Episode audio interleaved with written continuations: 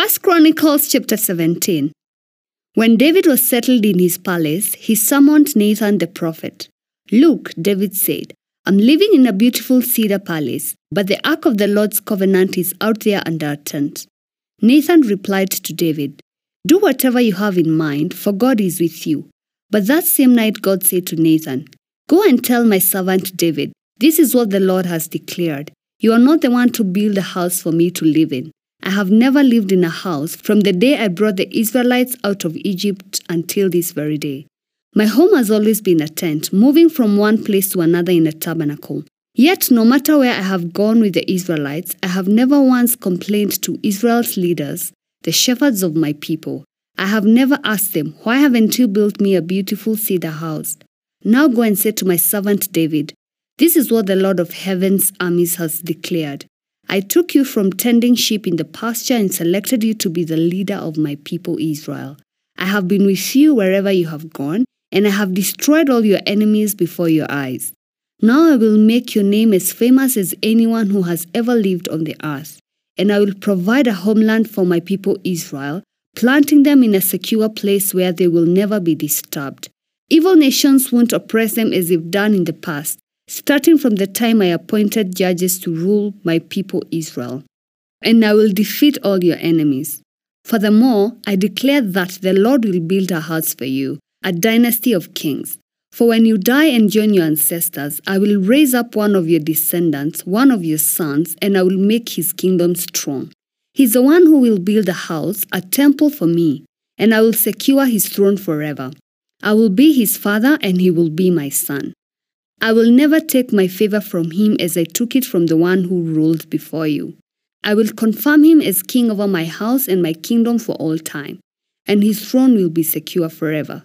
So Nathan went back to David and told him everything the Lord had said in this vision. Then King David went in and sat before the Lord and prayed, Who am I, O Lord God, and what is my family, that you have brought me this far? And now, O God, in addition to everything else, you speak of giving your servant a lasting dynasty. You speak as though I were someone very great, O Lord God. What more can I say to you about the way you have honored me? You know what your servant is really like. For the sake of your servant, O Lord, and according to your will, you have done all these great things and have made them known. O Lord, there is no one like you. We have never even heard of another God like you. What other nation on earth is like your people Israel? What other nation, O God, have you redeemed from slavery to be your own people? You made a great name for yourself when you redeemed your people from Egypt. You performed awesome miracles and drove out the nations that stood in their way. You chose Israel to be your very own people forever, and you, O Lord, became their God. And now, O Lord, I'm your servant. Do as you have promised concerning me and my family. May it be a promise that will last forever. And may your name be established and honored forever so that everyone will say, The Lord of heaven's armies, the God of Israel, is Israel's God. And may the house of your servant David continue before you forever. Oh my God, I have been bold enough to pray to you because you have revealed to your servant that you will build a house for him, a dynasty of kings. For you are God, O Lord, and you have promised these things to your servant. And now it has pleased you to bless the house of your servant, so that it will continue forever before you. For when you grant a blessing, O Lord, it is an eternal blessing. 1 Chronicles chapter 18 After this, David defeated and subdued the Philistines by conquering Gath and its surrounding towns. David also conquered the land of Moab, and the Moabites who were spared became David's subjects and paid him tribute money.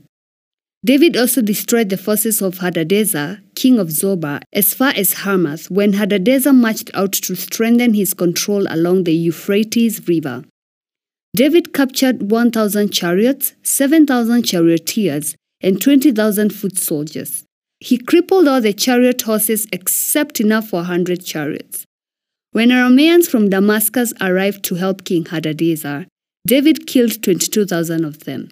Then he placed several army garrisons in Damascus, the Aramean capital, and the Arameans became David's subjects and paid him tribute money. So the Lord made David victorious wherever he went.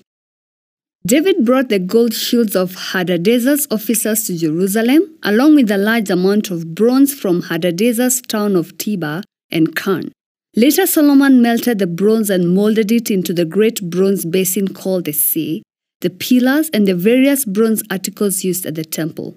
When King Tou of Hamath heard that David had destroyed the entire army of King Hadadezer of Zobah, he sent his son Joram to congratulate King David for his successful campaign. Hadadezer and Tou had been enemies and were often at war. Joram presented David with many gifts of gold, silver, and bronze. King David dedicated all these gifts to the Lord, along with the silver and gold he had taken from the other nations, from Edom, Moab, Ammon, Philistia, and Amalek. Abishai, son of Zeruiah, destroyed 18,000 Edomites in the Valley of Salt. He placed army garrisons in Edom, and all the Edomites became David's subjects.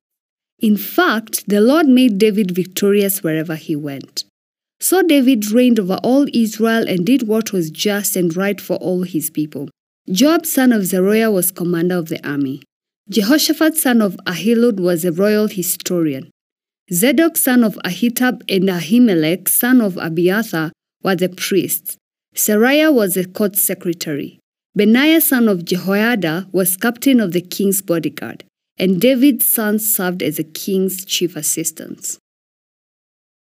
1 Chronicles chapter 19 Some time after this, King Nahash of the Ammonites died, and his son Hanun became king. David said, I'm going to show loyalty to Hanun because his father, Nahash, was always loyal to me. So David sent messengers to express sympathy to Hanun about his father's death. But when David's ambassadors arrived in the land of Ammon, the Ammonite commander said to Hanun, Do you really think these men are coming here to honor your father?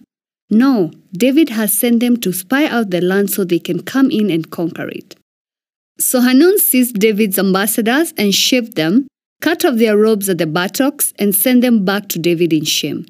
When David heard what had happened to the men, he sent messengers to tell them, Stay at Jericho until your beards grow out, and then come back for they felt deep shame because of their appearance. When the people of Ammon realized how seriously they had angered David, Hanun and the Ammonites sent 75,000 pounds of silver to hire chariots and charioteers from Aram Naharaim, Aram Maacah, and Zobah. They also hired 32,000 chariots and secured the support of the king of Maacah and his army.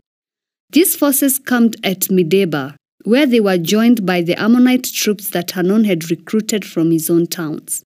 When David heard about this, he sent Joab and all his warriors to fight them. The Ammonite troops came out and drew up their battle lines at the entrance of the city, while the other kings positioned themselves to fight in the open fields.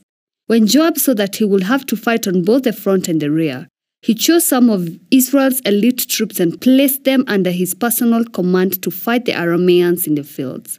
He left the rest of the army under the command of his brother Abishai, who was to attack the Ammonites. If the Arameans are too strong for me, then come over and help me, Joab told his brother. And if the Ammonites are too strong for you, I will help you. Be courageous. Let us fight bravely for our people and the cities of our God. May the Lord's will be done. When Joab and his troops attacked, the Arameans began to run away. When the Ammonites saw the Arameans running, they also ran from Abishai and retreated into the city. Then Joab returned to Jerusalem. The Arameans now realized that there were no match for Israel, so they sent messengers and summoned additional Aramean troops from the other side of the Euphrates River. These troops were under the command of Shobach, the commander of Hadadezer's forces. When David heard what was happening, he mobilized all Israel crossed the Jordan River and positioned his troops in battle formation. Then David engaged the Arameans in battle, and they fought against him. But again the Arameans fled from the Israelites. This time David's forces killed 7,000 charioteers and 40,000 foot soldiers, including Shobach, the commander of their army. When Hadadezer's allies saw that they had been defeated by Israel, they surrendered to David and became his subjects. After that, the Arameans were no longer willing to help the Ammonites. 1 Chronicles chapter 20. In the spring of the year, when kings normally go out to war, Joab led the Israelite army in successful attacks against the land of the Ammonites. In the process, he laid siege to the city of Rabbah, attacking and destroying it. However, David stayed behind in Jerusalem. Then David went to Rabbah and removed the crown from the king's head, and it was placed on his own head. The crown was made of gold and set with gems, and he found that it weighed 75 pounds.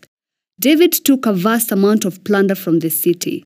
He also made slaves of the people of Rabbah and forced them to labor with saws, iron picks, and iron axes. That is how David dealt with the people of all the Ammonite towns. Then David and all the army returned to Jerusalem. After this, war broke out with the Philistines at Gezer. As they fought, Sibbecai from Husha killed Saph, a descendant of the giants, and so the Philistines were subdued. During another battle with the Philistines, Elhanan son of Jair killed Lahmi, the brother of Goliath of Gath. The handle of Lahmi's spear was as thick as a weaver's beam. In another battle with the Philistines at Gath, they encountered a huge man with six fingers on each hand and six toes on each foot, 24 in all, who was also a descendant of the giants. But when he defied and taunted Israel, he was killed by Jonathan, the son of David's brother Shimeah. These Philistines were descendants of the giants of Gath, but David and his warriors killed them.